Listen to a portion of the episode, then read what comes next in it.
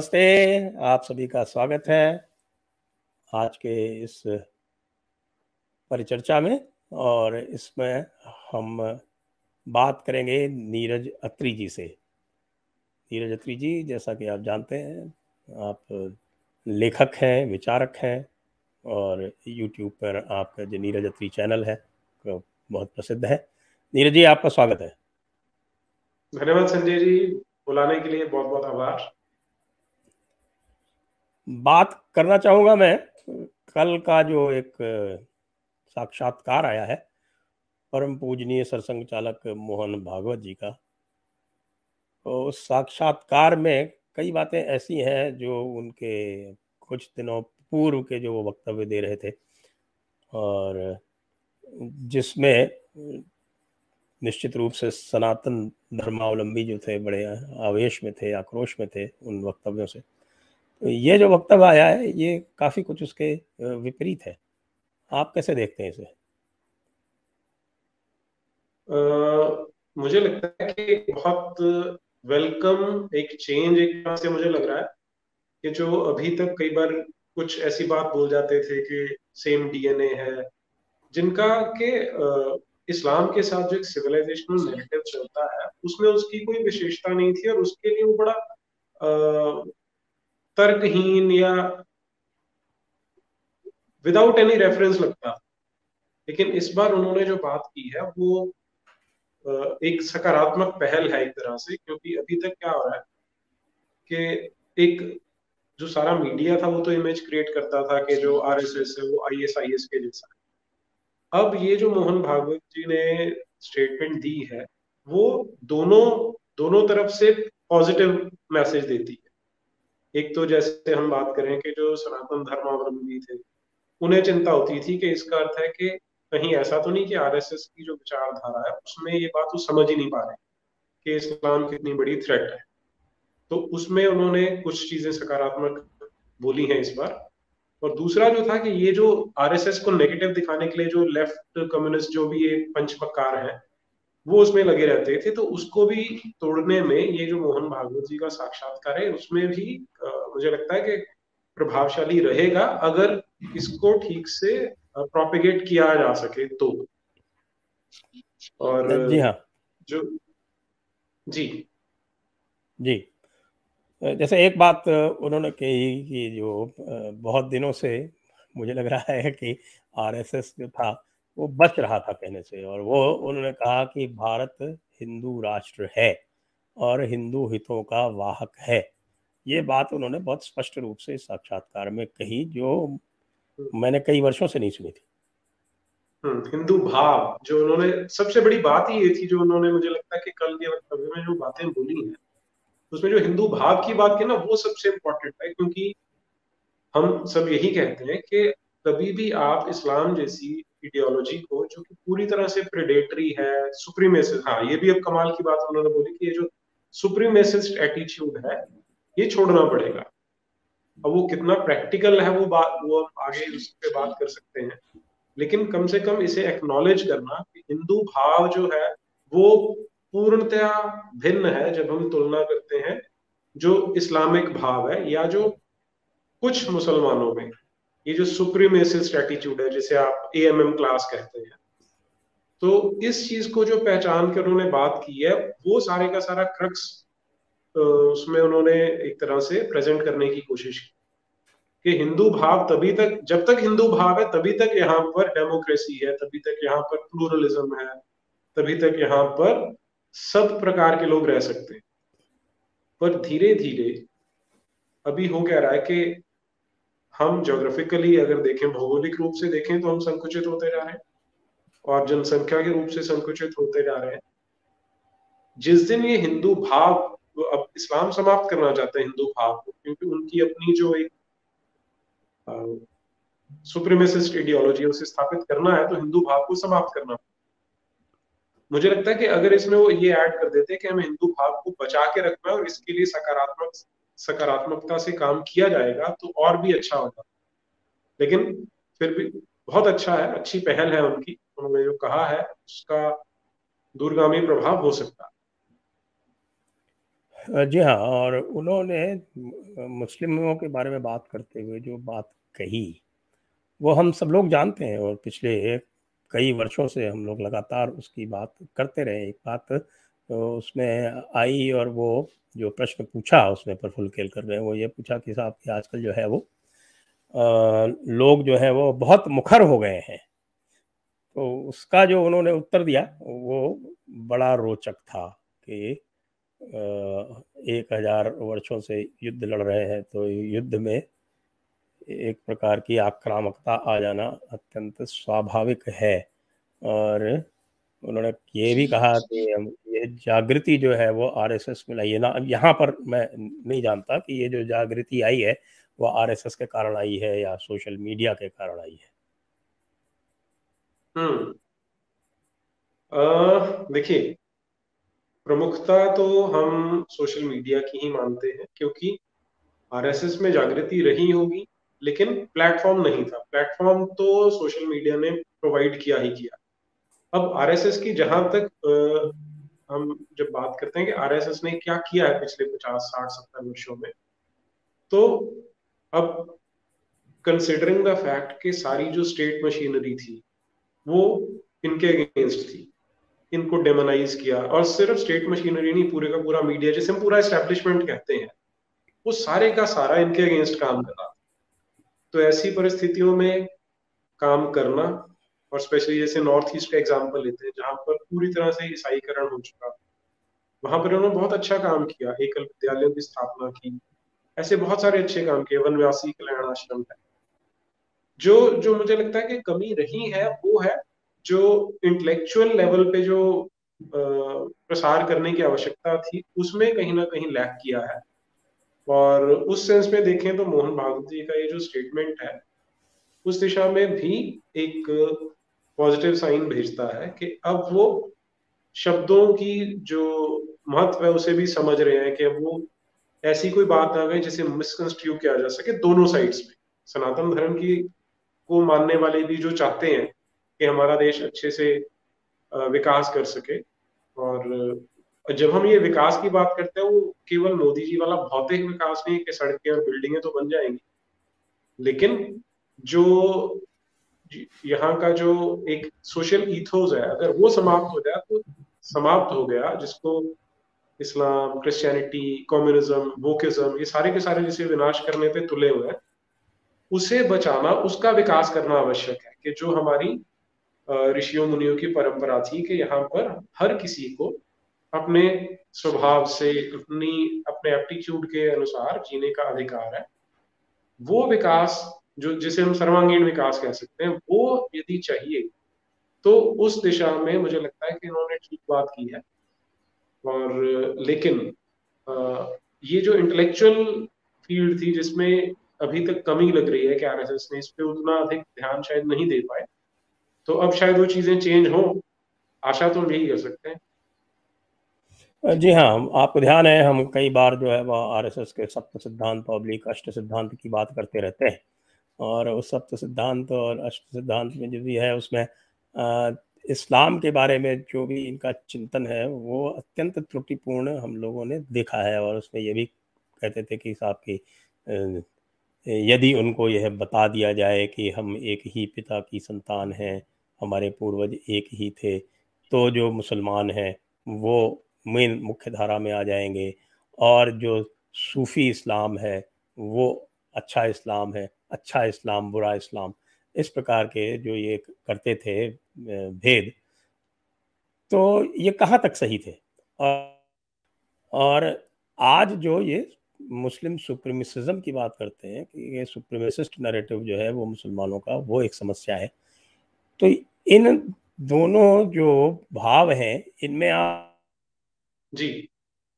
आ, यही जो हम पिछले कई वर्षों से बात कर रहे हैं कि जो एक गांधी ने एक ट्रेंड शुरू किया था। अब आप जब प्रारंभिक दिन देखते हैं ना आरएसएस के, मुझे याद है, जब हम छोटे थे तो मुझे पहली बार जो नाथुराम गोडसे के भाई, गोपाल गोडसे ने किताब लिखी थी नाथुराम गोडसे बोलते वो पहली बार मेरे भाई को उसके एक मित्र ने दी थी जो आरएसएस तो उस समय इन्हें बड़े क्लियरली पता था कि गांधी किस चीज़ को रिप्रेजेंट करता है? और गांधी के गांधी के पीछे चलने के क्या खतरे लेकिन अब पिछले 25 30 40 साल में इन्होंने गांधी को भी एक आइकॉन की तरह अडॉप्ट कर लिया। वो हो सकता है कि जो इन पे सोशल प्रेशर था स्टेट प्रेशर था, उसके चलते क्योंकि गांधी को अडॉप्ट करना एक इन थिंग जैसे कहते हैं बुद्धिज्म में, वो माना जाता था। तो वही काम इन्होंने भी किया। लेकिन वो एक तरह से फंडामेंटल्स के साथ कॉम्प्रोमाइज था। मतलब मेरा ऐसा मानना है कि बहुत बड़ा कॉम्प्रोमाइज किया गया और दूसरा जो आपने बिल्कुल ठीक कहा कि अभी तक इनका जो इस्लाम के प्रति जो विमर्श था वो त्रुटिपूर्ण था। क्योंकि एक क्लेम ये करते थे कि मुसलमान बुरे हैं इस्लाम अच्छा है। जी जबकि बिल्कुल उससे उल्टा है कि इस्लाम मुसीबत की जड़ है वो प्रॉब्लम है। मुसलमान तो एक बच्चे ने किसके घर में जन्म ले लिया, उसमें बच्चे का तो दोष है ही नहीं। तो मुसलमान अच्छे भी निकलेंगे, बुरे भी निकलेंगे। हर मुसलमान में पूरा पोटेंशियल है कि वो एक अच्छा इंसान बन सके। लेकिन जैसे जैसे वो इस्लाम को ग्रहण करेगा, वो हमारे समाज के खिलाफ चला जाएगा। वो जितनी भी हम वैल्यूज़ की बात करते हैं ये जो हम बात कर रहे थे कि इस्लाम के प्रति जो इनका रवैया था, उसमें ये परिवर्तन बहुत अच्छा है कि अब कम से कम वो इस्लामिस्ट सुप्रीमेसी की बात हो रही है और वही इन्होंने अब इस्लाम की जड़ को पकड़ लिया है कि हर रोज जो पाँच बार हमें स्पीकर से सुनने को मिलता है, ला अल्लाह अब इससे बड़ा सुप्रीमेसी दिखाने का, सुप्रीमेसिस्ट विचारधारा का कोई कोई सिंबल हो ही नहीं सकता। तो इसको एक्सेप्ट करना कि ये मुसीबत की जड़ है, वो मुझे लगता है कि सबसे बड़ा टेक अवे है मोहन भागवत जी की, ये जो साक्षात्कार है उसमें से। और अगर अब विमर्श पर चला जाएगा तो जो ये समस्या हमारे सामने आ रही थी, जो पूरे पूरे देश के सामने, पूरे समाज के सामने मुँह आई खड़ी है, उसका प्रतिकार तभी हो पाएगा।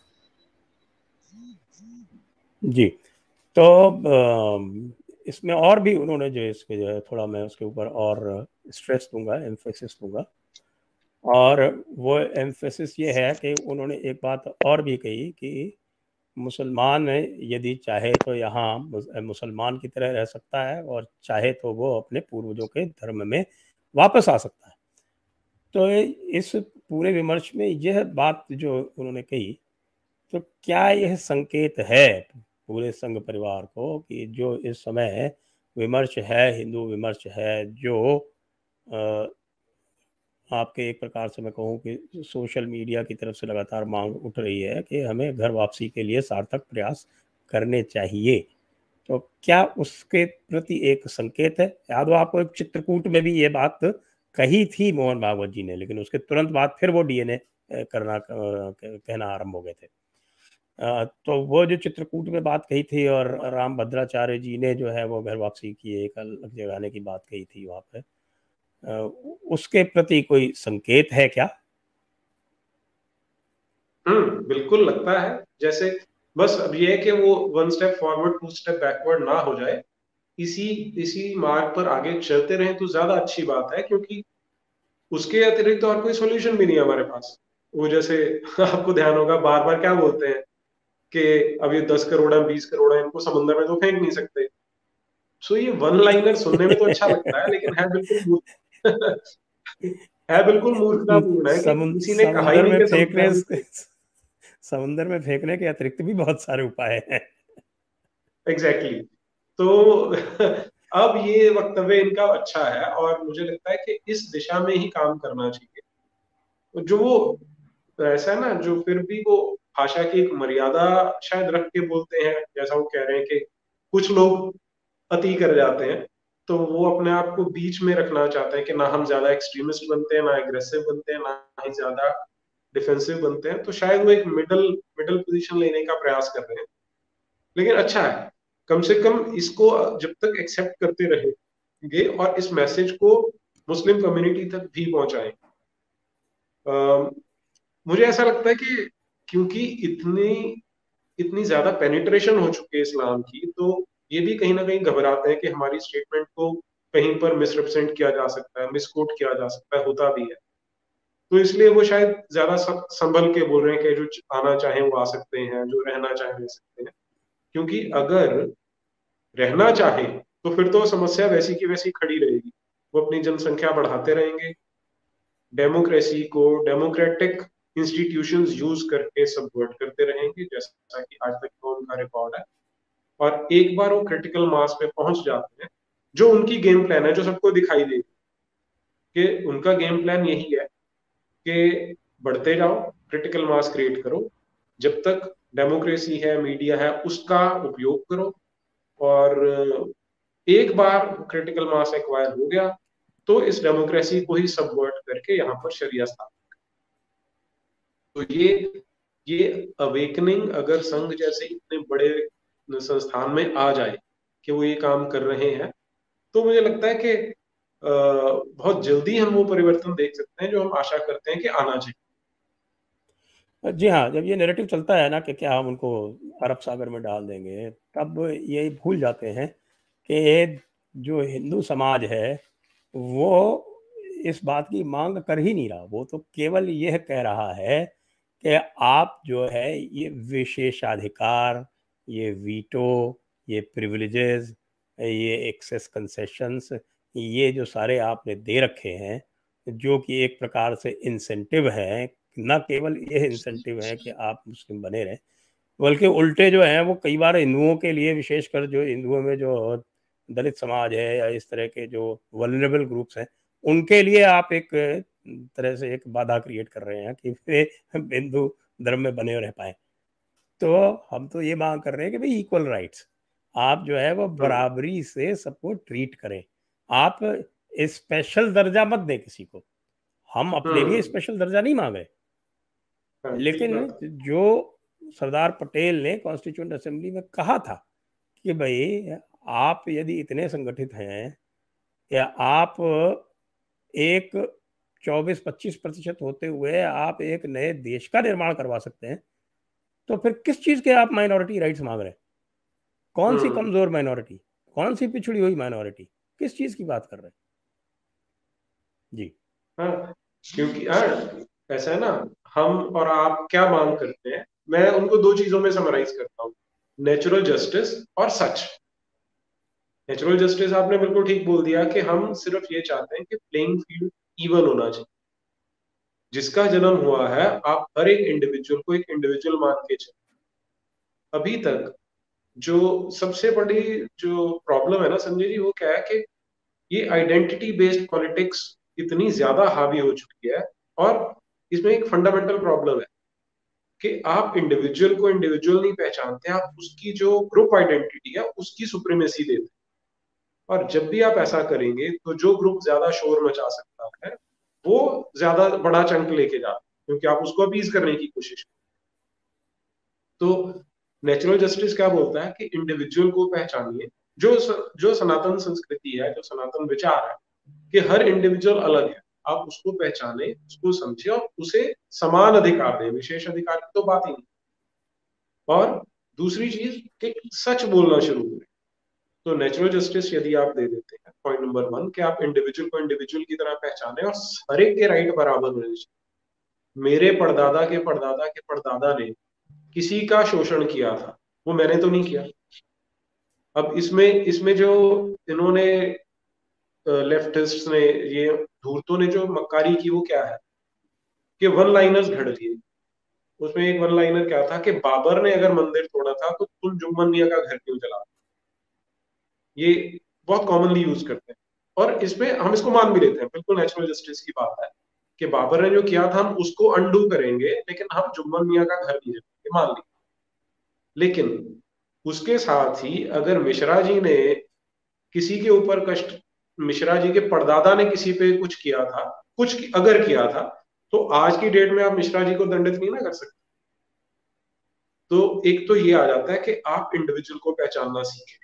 और उसको इंडिविजुअल राइट देना सीखें। दूसरा है कि आप सच बोलना शुरू करें, जो अब जो मोहन भागवत जी का जो वक्तव्य है, उसमें वो दिखाई देता है कि आपने ये पहचान लिया कि मुस्लिम सुप्रीमेसिस्ट एटीट्यूड जो है, वो सबसे बड़ी मुसीबत है। और इसमें भी मैं शब्द को थोड़ा सा चेंज करना चाहूँगा, जो इस्लामिस्ट सुप्रीमेसी है, उस पर ध्यान देने की आवश्यकता मुसलमान उसको कैरी कर रहा है, उसका कैरियर तो है वो, लेकिन जो वायरस है, जो पैथोजन है, या जो डिज़ीज़ है, वो इस्लाम है।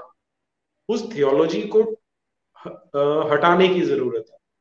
जब तक आप बच्चों को मदरसे खोल के दे रहे हैं, जहाँ वो जाएँगे, वो पढ़ेंगे कि इस तरह का एक गॉड एग्जिस्ट करता है, जो कहता है कि काफिरों को मार रहा है, कि उनकी महिलाएँ माले गनीमत है। तब तक उस बच्चे के साथ भी आप अन्याय कर रहे हैं, और उसमें जिनको काफिर लिखा गया, उनके साथ भी अन्याय कर जिस दिन आप ये सच बोलने का साहस कर लेंगे कि इस्लाम मुसीबत की जड़ है, मोहम्मद ने एक ऐसा कर्ट शुरू किया था जिसे आज इस्लाम बोला जाता है, उसे रिलीजन मानने की आवश्यकता नहीं। उनकी जो किताब है उसे होली बुक कहना, उसे पवित्र ग्रंथ कहना, उसे धर्म कहना या धर्म ग्रंथ कहना, ये अपने आप में बहुत बड़ा झूठ है, धूर्तता है, मक्कारी है। और तीसरी चीज़ जो आप बोलते हैं कि सूफी मत बड़ा अच्छा है जो आपने बोला good Islam and bad Islam जब तक हम हम्म। जब जो हमारे नेता हैं जब तक वो इस ट्रैप से इस पॉलिटिकल करेक्टनेस से बाहर नहीं आएँगे तब तक इसका कोई स्थायी समाधान नहीं निकलेगा। तब तक वो सिम्टोमेटिक रिलीफ की बात तो हो जाएगी। जैसे अभी ये कौन है? पीएफआई पीएफआई पे बैन लगा दिया लोगों को पकड़ दी लेकिन वो सिम्टम है। असली जड़ आज पीएफआई को हटा दिया, कल को कुछ और नाम निकाल के ले पहले वो सिम ही थे, अब पीएफआई बन गए। तो ये पॉलिटिकल करेक्टनेस की ओर मोहन भागवत जी का कदम जो है, बहुत सराहनीय है कि उन्होंने मुस्लिम सुप्रीमेसी को पहचाना। बस उसे इस्लामिक सुप्रीमेसी बोलना शुरू कर देंगे तो एक स्टेप और क्लोज आ जाएँगे दूसरा जो उन्होंने ये ये पहले भी कहते रहे, दूसरा पार्ट तो ठीक है, उनका वो शुरू से था कि हिंदू भाव जो है, उसका सम्मान करना सीखें, और जब तक हिंदू भाव है तभी तक यहाँ पर सारी जो ये अलग अलग संस्कृतियाँ फलेंगी फूलेंगी। और आजकल के जितने बजवर्ड्स हैं वो प्लूरलिज्म है मल्टीकल्चरलिज्म है इंक्लूसिवनेस है वो केवल तभी तक है जब तक हिंदू भाव स्थायी है। और इसमें भी मैं तो एक स्टेप और आगे जाना चाहूँगा कि एक बार अखंड भारत की बात भी की थी पिछले कुछ कुछ महीनों में। आपको ध्यान होगा संजय जी? जी हाँ, जी हाँ, कि अगर उसे हम रियलाइज़ करना चाहते हैं कि हमने अखंड भारत को बनाना है तो ये हिंदू भाव का प्रसार हमें इस देश की सीमा में ही उस सीमा के पार भी जाके करना पड़े। और तभी हम ये जो जो एक तरह से मैं बोलता हूँ दो लेग्स हैं। एक हिंदू भाव की स्थापना एक इस्लामिक सुप्रीमेसी को इरेडिकेट करना। दोनों को उन्होंने एड्रेस कर दिया है। अब उसके लिए काम करने की आवश्यकता रहेगी। कि अगर उसको हम अपनी जो आज का भारत है, उसकी सीमाओं के अंदर भी और उनके बाहर भी, जिसे हम बृहद भारत, अखंड भारत, कुछ भी नाम दे दें यदि हम उस पर जाना चाहते हैं तो ये बहुत अच्छा सकारात्मक एक संकेत है मोहन भागवत जी का। इसे और आगे बढ़ाएँगे तो बहुत अच्छा रहेगा। एक और जो उन्होंने विशेष बात कही, जिसकी ओर आपका ध्यान निश्चित गया होगा और वो ये है कि उन्होंने हिंदुओं में जो एक आक्रामकता आई है जो कि उन्होंने कहा कि वो जागरण के कारण आई है और एक हज़ार वर्ष से जो युद्ध लड़ रहे हैं तो आक्रामकता आनी स्वाभाविक है। ऐसे कह के उसको जो है वो तर्कपूर्ण बनाने का उन्होंने प्रयास किया।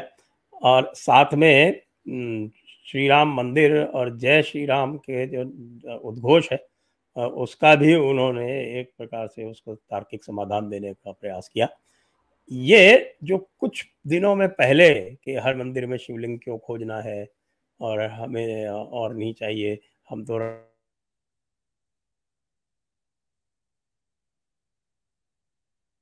म्यूट हो गया। म्यूट हो गया संजय हेलो हेलो। हाँ आ रही आवाज़? जी। आ, तो हाँ जो। ये कह काशी और मथुरा हमारे एजेंडे पे नहीं है, इत्यादि इत्यादि जो बातें कह रहे थे, उससे आपको क्या दिखता है कि कोई मूवमेंट अवे है या कि एक प्रकार से बात समेटने का प्रयास है?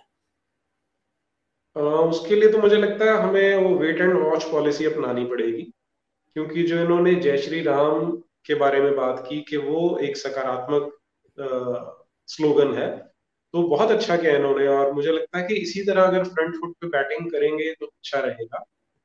जी हाँ खासतौर से जब राहुल गांधी जय जय श्री राम और जय सिया राम में भेद करते घूम रहे हो। बिल्कुल ठीक बात है। ये दोनों बातें बिल्कुल ठीक है। एक तो जो इन्होंने एग्रेशन की बात अब एग्रेशन यहाँ पर कंपल्शन है। क्योंकि जब आपके सामने इस तरह का रूथलेस शेमलेस विरोधी है, जो पूरी नीचता के साथ, पूरी बेशर्मी के साथ अपनी घटिया आइडियोलॉजी को जस्टिफाई करने का प्रयास करता है, वो बहन बेटियों के साथ दुराचार, यौनाचार करते हैं, जो इनकी किताबों में लिखा हुआ है। वो हमारे जो धर्मस्थल है, उनका विनाश करते रहते हैं। तो इसको झेला नहीं जा सकता। जो एग्रेशन है, वो कुछ सेक्शन में तो पहले भी थी। सिर्फ़ पिछले सत्तर पचहत्तर वर्षों में इन्होंने क्या किया? मीडिया का इतना उपयोग करके नैरेटिव का उपयोग करके जो एग्रेशन था, जो एग्रेसिव एलिमेंट था, या तो उसको एलिमिनेट कर दिया, या उसको इतना बैकफुट पे धकेल दिया कि वो उनको फ्रिंज एलिमेंट कहना शुरू कर दिया। और इसको ये जो स्वीकार्यता दी है इन्होंने मोहन भागवत जी ने, मैं तो उसे स्वीकार्यता ही मानता हूँ कि अगर आप किसी भी समाज को पुश कर रहे हो एक हज़ार वर्ष तक तो उसमें एग्रेशन आएगा ही आएगा। तो ये बहुत अच्छा एक वेलकम चेंज है। वो फिर से वही बात के फ्रंट फुट पे आके बैटिंग की है।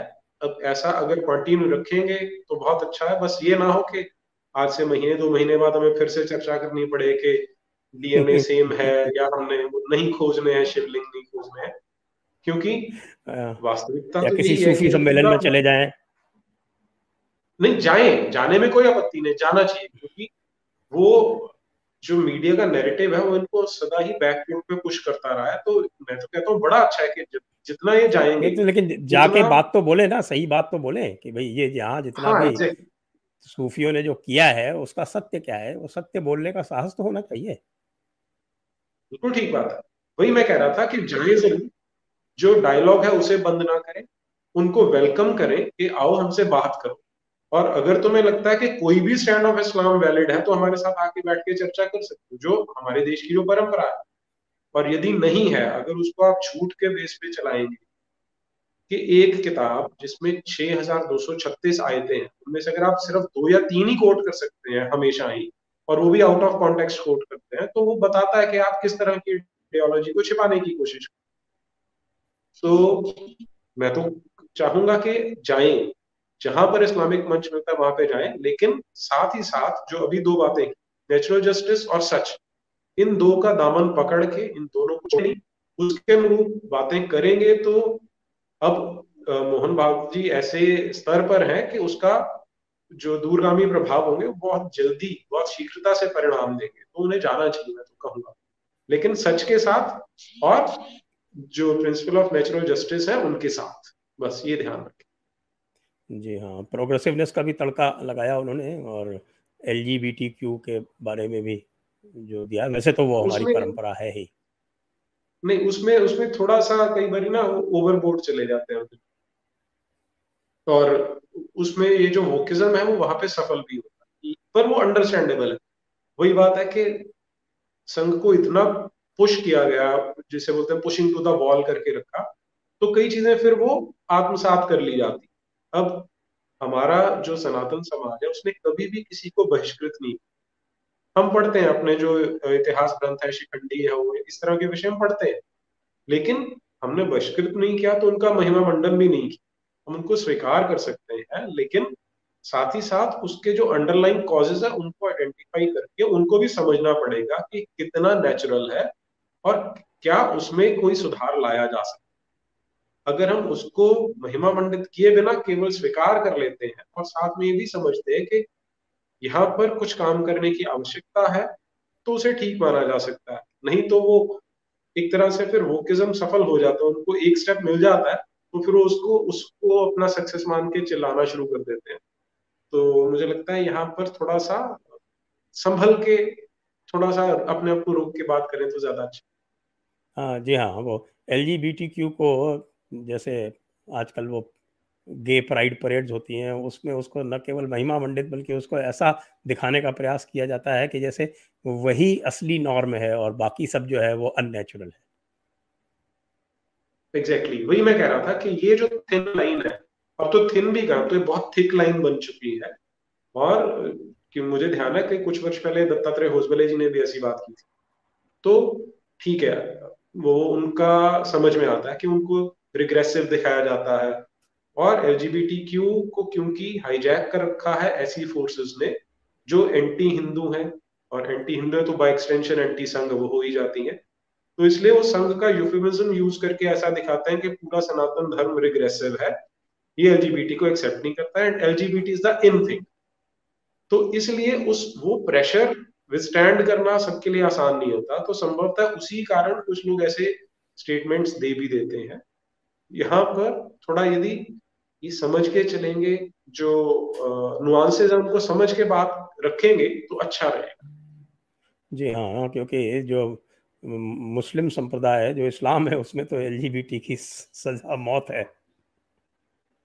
हाँ वो सामने सामने दिखाते हैं कि उठा उठा के ऊपर से फेंक रहे हैं वो गेज को और लेस्बियंस को। लेकिन जो हमारे देश में एलजीबीटी क्यू मूवमेंट चलती है उसमें आप देखें प्लेकार्ड देखिए जरा। उसमें हिंदुत्व का विरोध तो करेंगे वो गधे, लेकिन इस्लाम की बात नहीं कर वो अपने आप में इंडिकेशन है, वो गिव अवे है कि किस तरह से हाईजैक किया गया है और उसका एक्चुअल उद्देश्य सनातन धर्म को मलाइन करना ही है, इस्लाम को बचा फैक्ट्स के साथ चलेंगे तो बिल्कुल स्पष्ट है कि ये जो एलजीबीटी कम्युनिटी है, ये सना, सनातन धर्म में कोएग्जिस्ट कर सकती है। इस्लाम में कोई कोएग्जिस्ट ही नहीं कर सकती। जी हाँ ये उसी प्रकार है जिस प्रकार से पेट्रियार्की की बात करेंगे तब कभी इस्लामिक पेट्रियार्की की बात नहीं होगी जबकि असली पेट्रियार्की वही है। बिल्कुल ठीक है। तो आपका बहुत बहुत धन्यवाद नीरज जी। और जी। आशा है कि दर्शक जो हैं आज के इस आज की इस चर्चा से लाभान्वित होंगे। जय हिंद। जी बहुत धन्यवाद संजय जी। वंदे मातरम।